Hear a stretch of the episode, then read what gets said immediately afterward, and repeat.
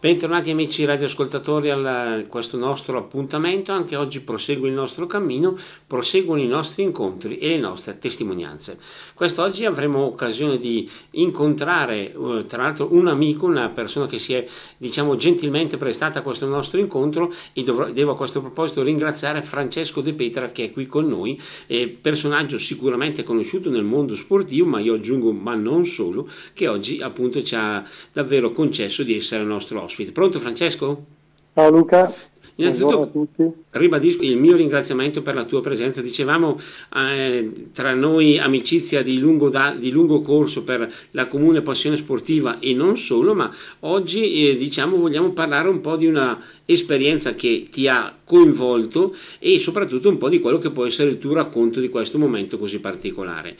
E entrando subito un po' nel vivo, ehm, dopo entreremo anche e racconteremo un po' anche il tuo percorso sportivo, tra l'altro eh, giocatore di alto livello nel tennis tavolo, capitano di, questo, di, di, di mille battaglie del tennis, dell'associazione tennis tavolo Brescia, quindi anche qui avremo parecchio da raccontare, ma però oggi non parliamo subito di sport, ma parliamo di vita e nel tuo caso di un episodio che ti ha coinvolto nei mesi scorsi.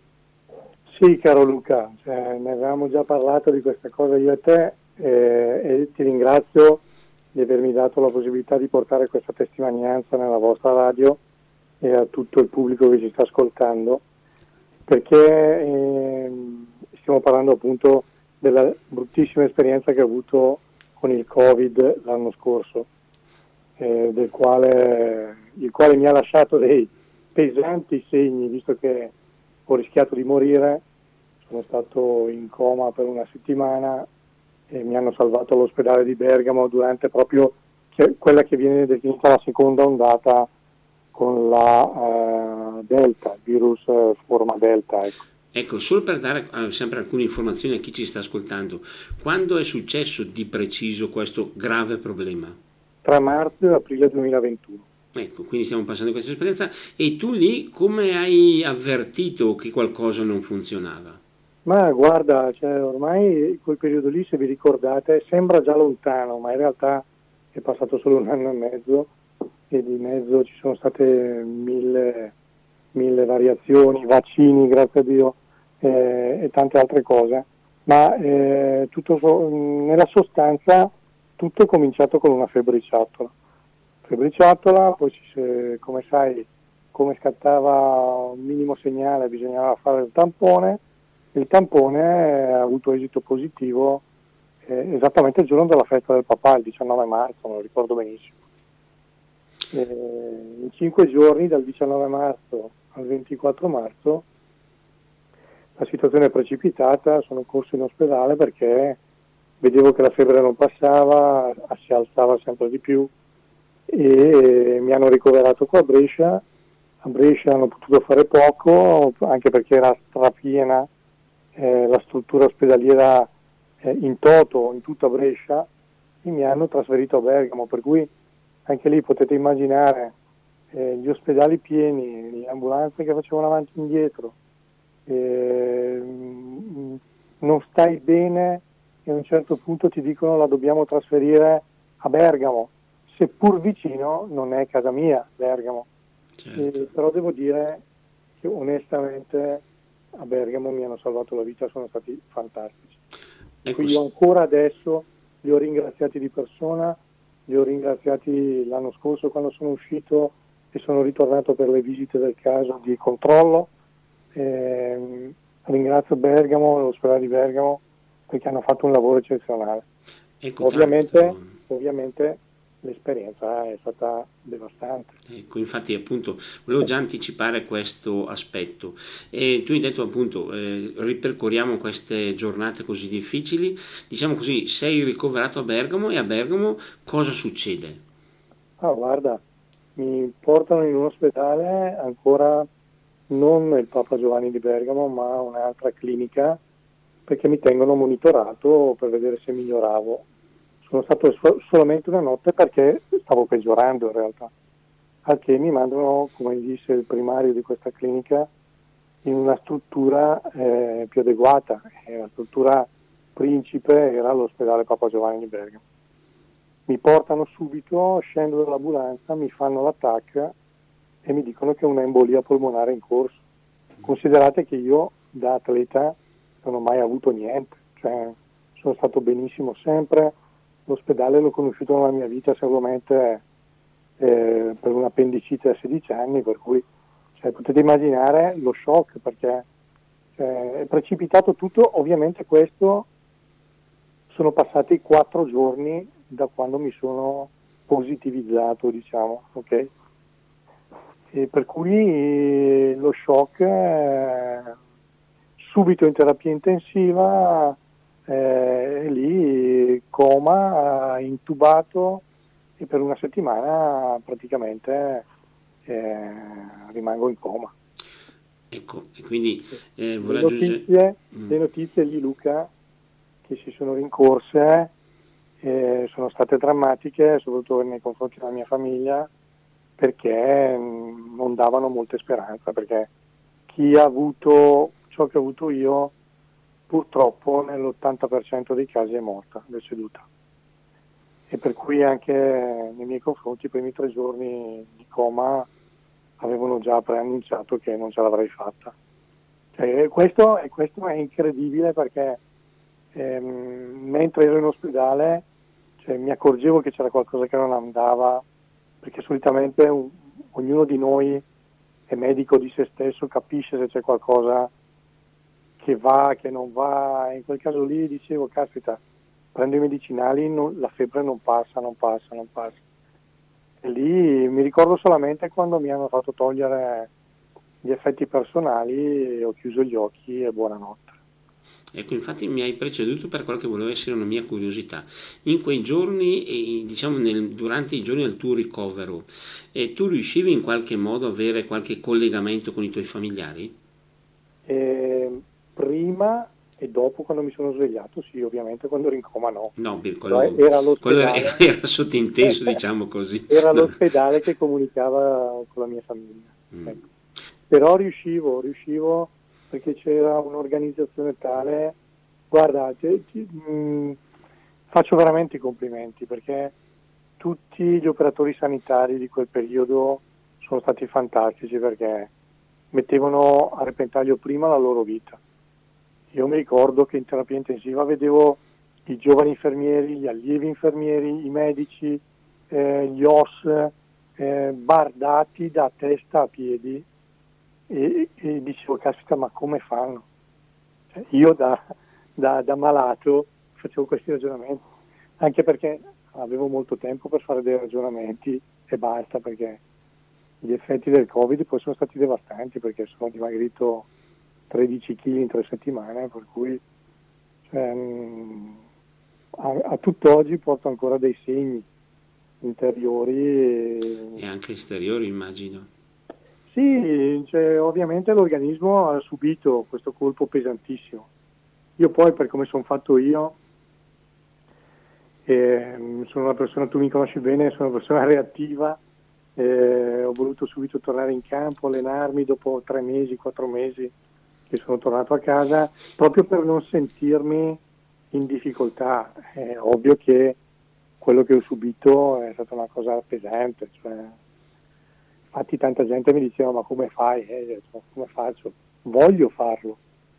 Perché prima per me stesso, poi per dare un esempio alla mia famiglia, ai giovani, agli amici, eh, però è chiaro che dentro eh, la sofferenza che ti porti dietro per un'esperienza del genere, perché quello che vivi lì dentro eh, lo sanno in pochi, eh,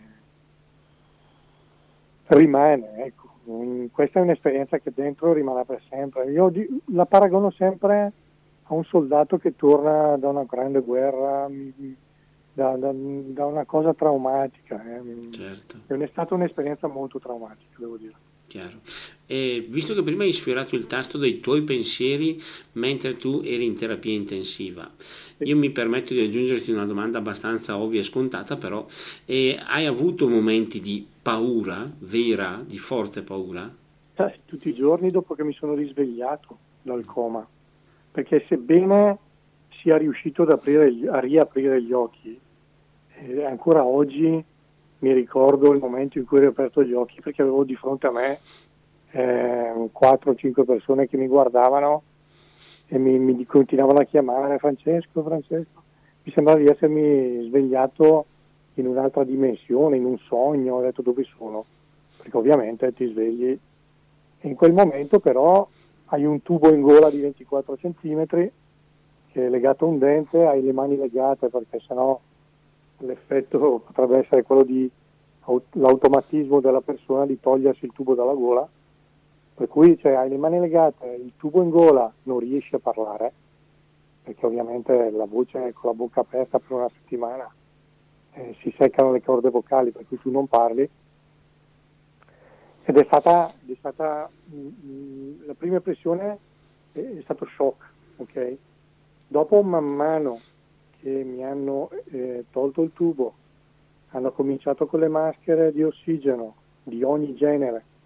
E vi assicuro che anche le maschere d'ossigeno quando dopo che esci da un coma sono difficilmente sopportabili perché sei debole, ma in realtà ti salvano la vita. E in quei momenti, in quei momenti mi sono sentito un disabile totalmente perché non riuscivo a muovermi, non riuscivo a parlare, ehm, ho avuto tanta paura, se vuoi la sincera verità Luca. Io sono un uomo abbastanza coraggioso, cioè una persona che ehm, non affronta il pericolo, ma di sicuro è una persona, mi definisco esperta, ecco. ehm, però lì ti rendi conto che siamo solamente nelle mani del Signore. Cioè, certo. infatti ho pregato molto e il Signore è stato al mio fianco onestamente perché eh, stare in terapia intensiva, caro Luca, è un'esperienza bruttissima.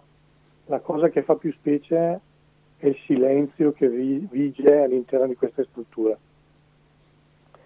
Silenzio sulla gente che combatte, eh, soffrendo, i medici che si prodigano. Eh, l'unica cosa che riuscivo a fare è guardare un po' a destra e a sinistra con la testa. Onestamente era un corpo inerme. Certo. Perché l'effetto del Covid è questo, cioè quello che ho avuto io e, e tanti altri cioè perché poi dopo, oltre il danno, la beffa, perché quando sono tornato a casa a vedere certe manifestazioni, certi pensieri sul Covid, i negazionisti, e così mi veniva da ridere, cioè, e piangere ovviamente, ridere a denti stretti ovviamente, eh, perché Chiaro. pensavo, capita, avreste dovuto vedere quello che è realmente il Covid. Ecco, eh, invece eh, appunto adesso ci hai raccontato un po' il tuo risveglio, il cammino invece verso questa tua ripresa, questa tua guarigione che poi appunto ha permesso la tua dismissione? Guarda, te lo, te lo descrivo molto semplicemente. Ehm, è stato un... Tu sai, e mi hai visto tante, in tante partite, sai che sono un combattente, mi hai presentato così ed è vero. Cioè, in quel momento ho dovuto trovare degli obiettivi mentali, perché ovviamente fisicamente non potevi fare niente, e resistere. I miei obiettivi mentali erano quelli di ritornare a casa, riabbracciare mia moglie, riabbracciare le mie figlie, riabbracciare i miei amici e, e continuavo a dirmelo secondo dopo secondo, perché i minuti non passavano mai là dentro. Per cui mentalmente ho dovuto trovare degli stimoli continui, continui, continui, ovviamente eh, intervallati da tante lacrime perché eh, credetemi che era molto, molto, ma molto complicato, molto complicato.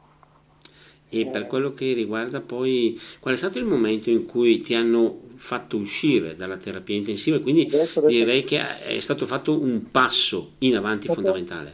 È stato bellissimo perché c'è stato un momento pre la dimissione in cui per la prima volta eh, mi hanno fatto telefonare i miei familiari. Considera che volevano farmi chiamare quando avevo ancora il tubo e io dissi all'infermiera come potevo, gli ho detto guardi non voglio farmi vedere così dai miei familiari, eh, preferisco aspettare poi ho, ho, capito dopo perché facevano fare queste telefonate, perché loro dicevano intanto telefona, che poi non si sa mai.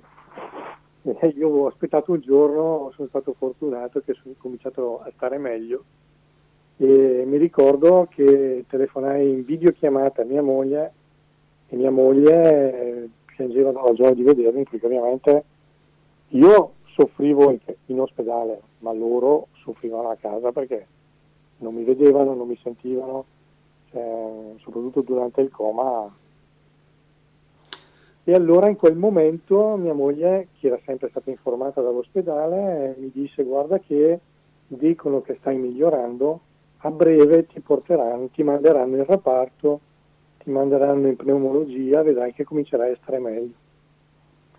E io che non avevo tanto il senso del tempo, della dimensione, cioè per me nel dirmi così è stato ancora di più uno stimolo a guarire, no? Il problema è che cioè, per me saranno passati 20 giorni, in realtà saranno passati un, giorno e mezzo da quando poi, due giorni, da quando poi mi hanno eh, mandato in reparto e da lì ho fatto tutte le terapie del caso per riprendermi piano piano, che non è stato facile. Cioè, considera che io ho impiegato due mesi per tornare a camminare. Ecco. Eh, e qui ti dico tutto. è una cosa che dovrebbe essere normale era diventata difficile. Sì, dopo immagino che sia come, non dico proprio un ripartire da zero un, o no, addirittura no, un rinascere, però... È rinascere, è rinascere, te lo dico io che è rinascere. Mm. È un'esperienza eh, unica, onestamente. Certo. Per le poche persone con le quali mi sono confrontato che hanno avuto questa esperienza ai massimi livelli, abbiamo, cioè, con, siamo arrivati alla conclusione che è un, è un rinascere, certo. è un modo diverso di riaffrontare la vita, cioè, gustare ogni cosa più, dalla più semplice, non, eh, nei pensieri cambi, nei modi di fare, nei modi di parlare cambi, ovviamente però rimani in un mondo malato eh, dove la gente vive di superficialità e allora ti trovi anche in difficoltà a parlare. Ne parlo con te qui davanti al tuo pubblico eh, perché so con chi sto parlando. Insomma, ecco. Chiaro, e te, e te ne, ne ringraziamo neanche. ancora. Non ne parlerei neanche perché cioè, ho visto tanta gente, sì, ti guarda e ti dice ah bravo, però eh, non può giustamente capire cosa è stata questa esperienza. Certo, vorrei sempre appunto sulle curiosità che tu ci stai appunto concedendo passo dopo passo. In questo senso, quando invece è arrivato il momento fatidico in cui ti hanno detto adesso puoi tornare a casa, come è successo innanzitutto? E poi raccontaci un attimo il tuo primo pensiero. Adesso ti dico perché eh, da, dall'ospedale Papa Giovanni, mi ricordo era mi sembra un mercoledì, eh, io cominciavo a stare meglio mi avevano tolto l'ossigeno, tutto quanto. E, e innanzitutto mi ricordo quando mi sono visto allo specchio la prima volta e mi sembravo un anziano cioè, ormai in veneranda età e lì mi sono spaventato. Eh, però ho detto va bene, vedrai che mangiando poi torni alla normalità. Però arriva un giorno una dottoressa che mi ha detto guardi la situazione è buona, molto probabilmente domani la dimettiamo. Anche lì cioè, puoi immaginarti no, l'entusiasmo, chiama mia moglie, torno a casa. Dopo mezz'ora è tornata la dottoressa, mi fa guardia, abbiamo pensato che anziché mandarla subito così a casa, preferiamo mandarla in una struttura dove può eh, riposarsi ancora tranquillamente e poi la manderemo a casa. E a quel punto ho detto va bene, ho sofferto tantissimo perché mi ero già, io non vedevo l'ora di tornare a casa e allora mi ero già illuso. E niente, sono andato in un altro ospedale a Bergamo, per cui ne ho girati tre, l'ospedale San Francesco, anche lì bravissimi, e, e anche lì dovevano tenermi un paio di giorni, invece mi hanno fatto passare 4-5 giorni e alla fine poi mi hanno dimesso. E quando, quando ehm, è stato il momento di uscire, che ho sentito l'aria fresca, mi ricordo che pioveva, era il 12 di aprile, e mm, non c'era in giro nessuno, guardavo eh, perché sono tornato con una piccola ambulanza a casa, da, da Bergamo a Brescia e guardavo fuori e dicevo caspita dove, cosa sta succedendo, cosa è successo. Cioè una mirida di pensieri certo. che mi hanno stordito, ecco il, il termine esatto stordito.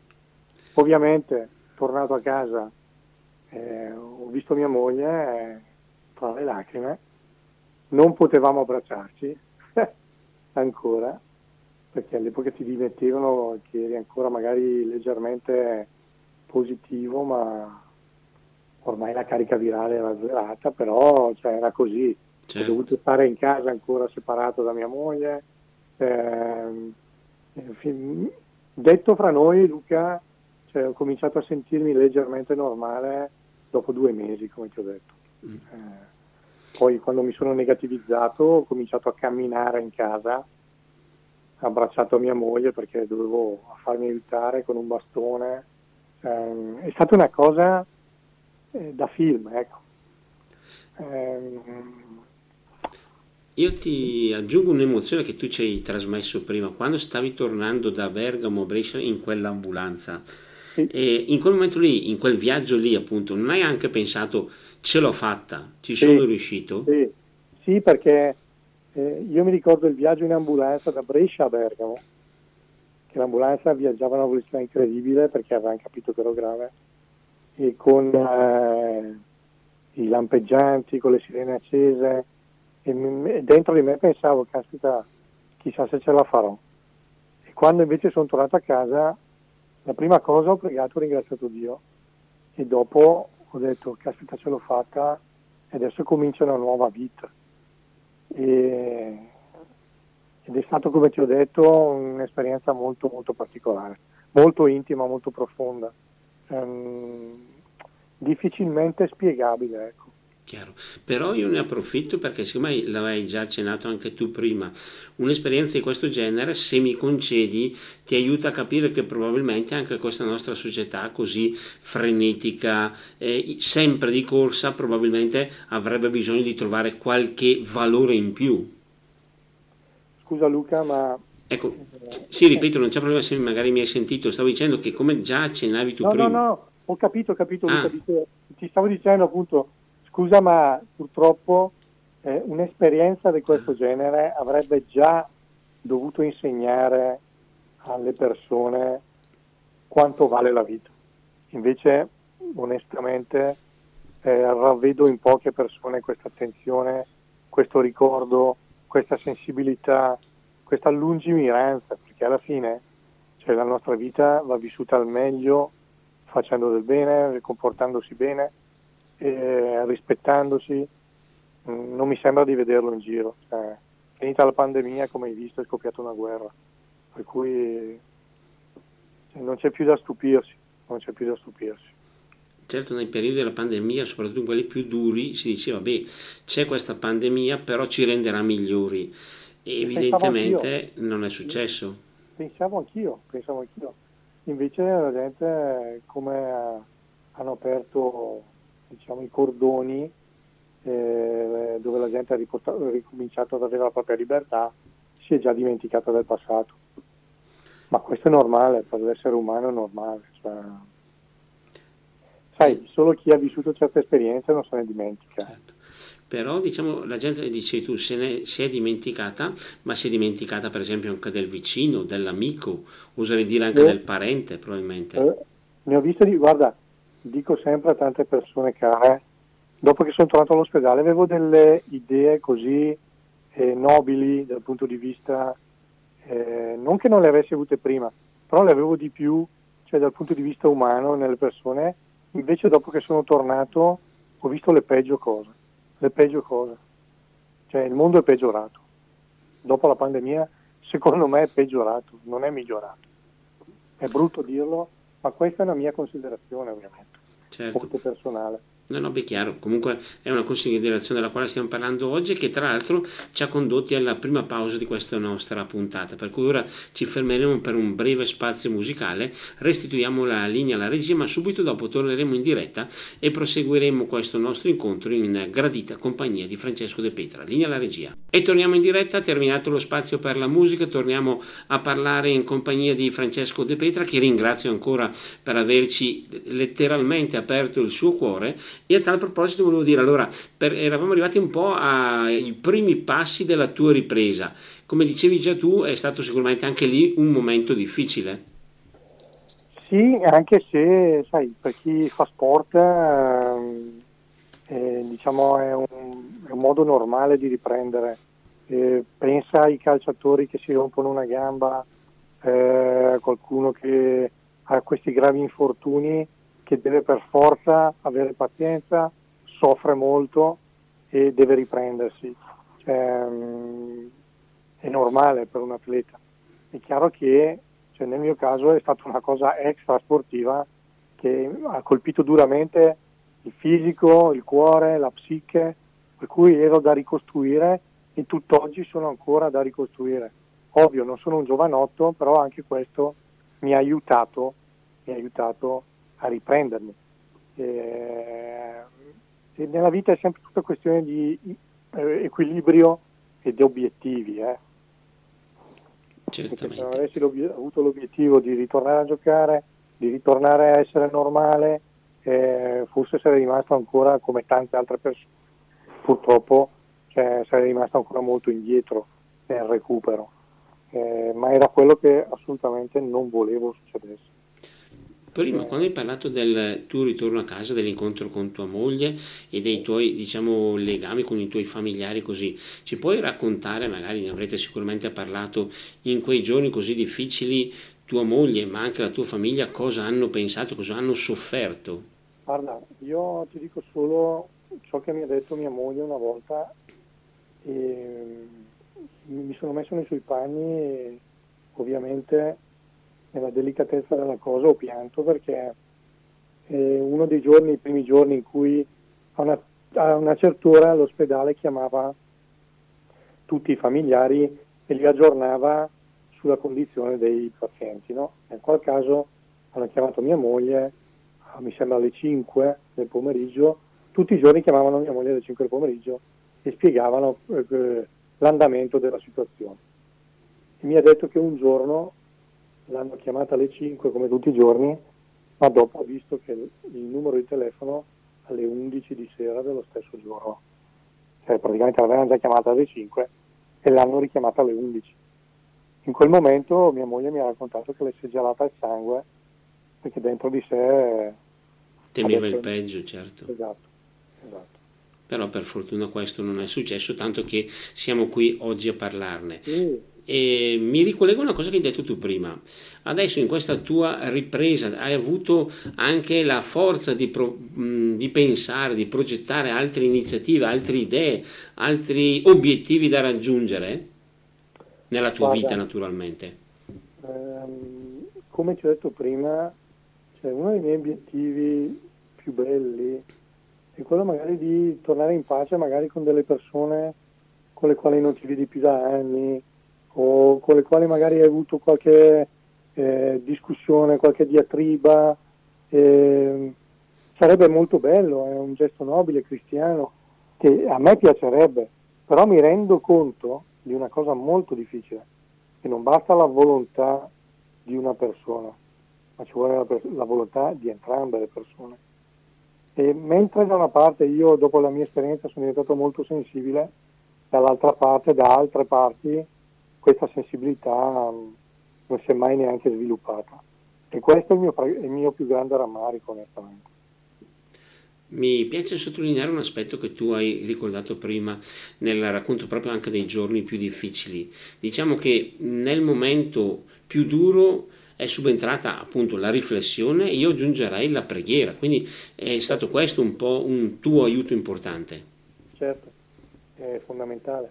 Eh per essere dei buoni cristiani cioè, devi, eh, devi, affidarti a, a Dio, cioè, non, non, c'è nessuno migliore di Dio, punto. Eh, la parola di Dio ci aiuta a vivere, eh, ci aiuta a essere una persona migliore, per cui cioè, non, non, mi è stato difficile da questo punto, cioè, Dio stesso nella Bibbia dice che chi si, si avvicina a Lui, Lui si avvicinerà a, a, te, cioè, se ti avvicini a Dio, Dio si avvicinerà a te, per cui con questo diciamo appunto possiamo dire davvero di aver già detto tutto. Una cosa che in questo caso è un grosso passo all'indietro, ma secondo te come può essere iniziato questo grosso problema del Covid per quel che ti riguarda? Ma tu intendi come... Come diciamo contagio, ecco, mettila così. Ma, guarda Luca, poteva, potrebbe essere stato in mille modi, cioè, non, non, non, ne ho... Non sai dartene un'idea, no, insomma, ecco. Ma d'altronde quel periodo lì era talmente eh, contagioso eh, il virus che poteva essere ovunque, ovunque, anche se onestamente non è che facessi vita sociale, andavo a lavorare e tornavo a casa, anche perché in quel periodo l'attività sportiva l'avevamo completamente interrotta, eh, per cui eh, dico che è andata così e così doveva andare appunto. Cioè, non sono stato tanto lì a pensarci onestamente. Ecco, l'importante, certo è, l'importante era uscirne, il senso è quello sai, soprattutto. Sai cosa? Eh, il destino incredibile. Perché mi ricordo l'anno prima guardavo la televisione e vedevo quelle povere persone che uscivano proprio dall'ospedale dove sono stato, sono stato salvato. Come ti, non so se ti ricordi le immagini certo. dei camion, delle bare. E dicevo povere persone, povere famiglie. Eh, alla fine sono andato io allo stesso ospedale ed è, ed è stato molto toccante. Certo, diciamo anche solo parlarne è sempre molto difficile. Tra l'altro questo ci ha condotto alla seconda e ultima pausa di questa nostra puntata, ora ci fermiamo per uno spazio musicale, linea la regia, poi torneremo in diretta per concludere il nostro incontro di questa settimana con Francesco De Petra. Linea la regia. E torniamo in diretta, siamo nella parte conclusiva del nostro incontro davvero molto piacevole di questa settimana con Francesco De Petra, ci ha raccontato un po' la sua esperienza davvero particolare, ma io mi permetterei anche di aggiungere un altro tassello per aiutarci a capire meglio il personaggio, la, il nostro ospite di questa puntata. Abbiamo accennato più volte la sua eh, passione, il suo lungo impegno nel, nello sport e nel tennis tavolo in modo specifico. Però vorrei anche aggiungere una cosa, il tuo sport, il tuo tennis tavolo è sempre stato vinto, visto non solo come aspetto agonistico, certo l'agonismo ha sempre la sua importanza, ma anche come un momento di educazione e di attenzione per le nuove generazioni. Guarda, è proprio così come dici Luca, perché io e te ormai ci, ci conosciamo da tanti anni, tu sai cosa ho fatto per questo sport, lo, io ci gioco da, 40, da oltre 40 anni. Hai cominciato eh, sotto zero, insomma, in senso esatto, quello, vorresti dire anche questo? Ho portato, ho portato una squadra da, dal niente a conquistare la semifinale scudetto in, in soli sei anni. E, a livello personale ho vinto tanto, non mi metto qua a enunciare medaglie, coppe, non mi interessa. So solo che ho sempre dato me stesso a tante persone in qualità di presidente di questa associazione sportiva che ho creato dal nulla insieme agli amici. L'ho fatto con uno spirito ehm, diciamo generoso perché volevo un ambiente eh, che fosse eh, accogliente per tutti, che fosse dinamico, giovanile, eh, educativo. Eh, molto spesso sono stato ehm, criticato eh, molto spesso invece sono stato apprezzato, però non ho la presunzione di piacere a tutti. Sono un umano eh, eh, imperfetto per cui posso sbagliare sicuramente, avrò sbagliato tanto, però di certo tutto quello che l'ho fatto l'ho fatto col cuore, con la generosità da minimo di chi vuole eh, regalare ad altri la possibilità di fare sport e tuttora lo faccio. Tuttora lo faccio e, e questa, questa, realtà mi è servita per guarire. Cioè, è un ambiente sano, tu lo conosci molto bene, è un ambiente dove le persone si aiutano, se c'è un problema magari anche personale si cerca di intervenire, io l'ho fatto con vari ragazzi e l'ho fatto con orgoglio e con la gioia della famiglia. Certo. Due domande ancora a tal proposito. Tu hai detto che hai ripreso la tua attività. La tua prima, o meglio, la prima volta che sei tornato a giocare, che hai ripreso in mano la racchetta e così via, qual è stata l'emozione? Ah, è stato incredibile, mi sono detto bravo Franci, mi sono detto questa cosa. Il problema è che eh, siccome lo sport che faccio è uno sport di movimento, anche se molti non se lo immaginano, eh, negli spostamenti laterali avevo una grandissima difficoltà perché ovviamente la massa muscolare che avevo prima si era ridotta e per cui il dinamismo delle gambe si era eh, proporzionalmente ridotto e quindi cioè, è stato pesantissimo. Però non mi interessava, l'importante era lì, essere lì, eh, anche se dopo onestamente quando ho ricominciato a fare le gare eh, le sconfitte sono sempre state molto amare perché se prima magari battevi certi atleti adesso fai più fatica. Ecco, in questo senso diciamo, capisci che c'è ancora da lavorare e da recuperare? Sì, sì, sì, sì. Cioè la forza che mi ha portato via la malattia da Covid così è stata potentissima. Cioè, non, so, non so neanche se tornerò mai più come prima, forte come prima, cioè, ma dico forte a livello muscolare. Ecco. Certo. Però per il resto sono sano, sono integro ed quella la cosa più importante quella, guarda Luca, onestamente.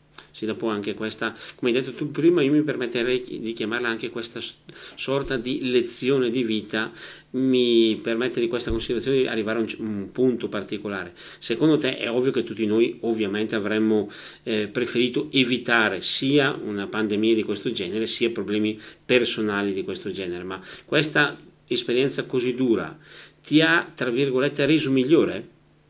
Senza dubbio, ti rispondo seccamente, senza dubbio.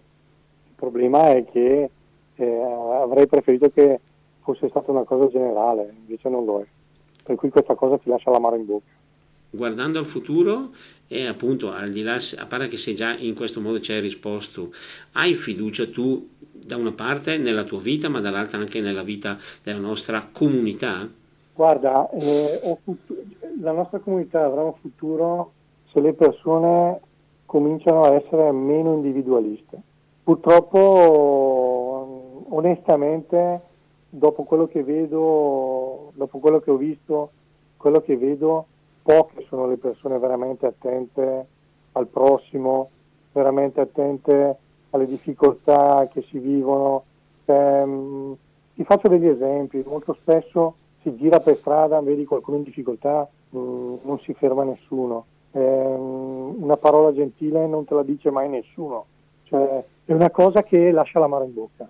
E se non sviluppiamo, ma ognuno di noi, questa sensibilità, cioè, credimi che non, non avremo tanta, e mi spiace dirlo, ma tanta speranza per il futuro è stata una riflessione importante che speriamo magari possa aiutarci invece a crescere e a migliorare. Francesco, io davvero eh, mi permetto di ringraziarti davanti ai nostri amici radioascoltatori perché ci hai offerto un esempio, una testimonianza molto molto significativa. Davvero ti ringrazio per esserti prestato alla nostra grazie trasmissione. Grazie a te Luca, grazie a te, grazie a tutti i radioascoltatori.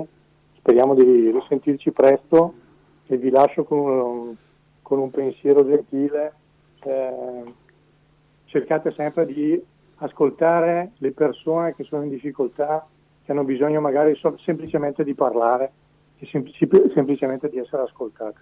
Molto spesso eh, ascoltando gli altri comincerete a conoscere di più voi stessi e noi ti ringraziamo ancora. Speriamo magari di poterti seguire in qualche bella vittoria che dimostrerà davvero che tutto quello che è successo ti ha appunto reso migliore magari anche a livello agonistico, ok? Grazie Luca. Grazie a Francesco De Petara, davvero ti ringrazio ancora una volta e ci sentiremo sicuramente nelle prossime occasioni. Un ringraziamento infine anche a chi è stato con noi nel corso di questa puntata. A voi tutti buon proseguimento di giornata.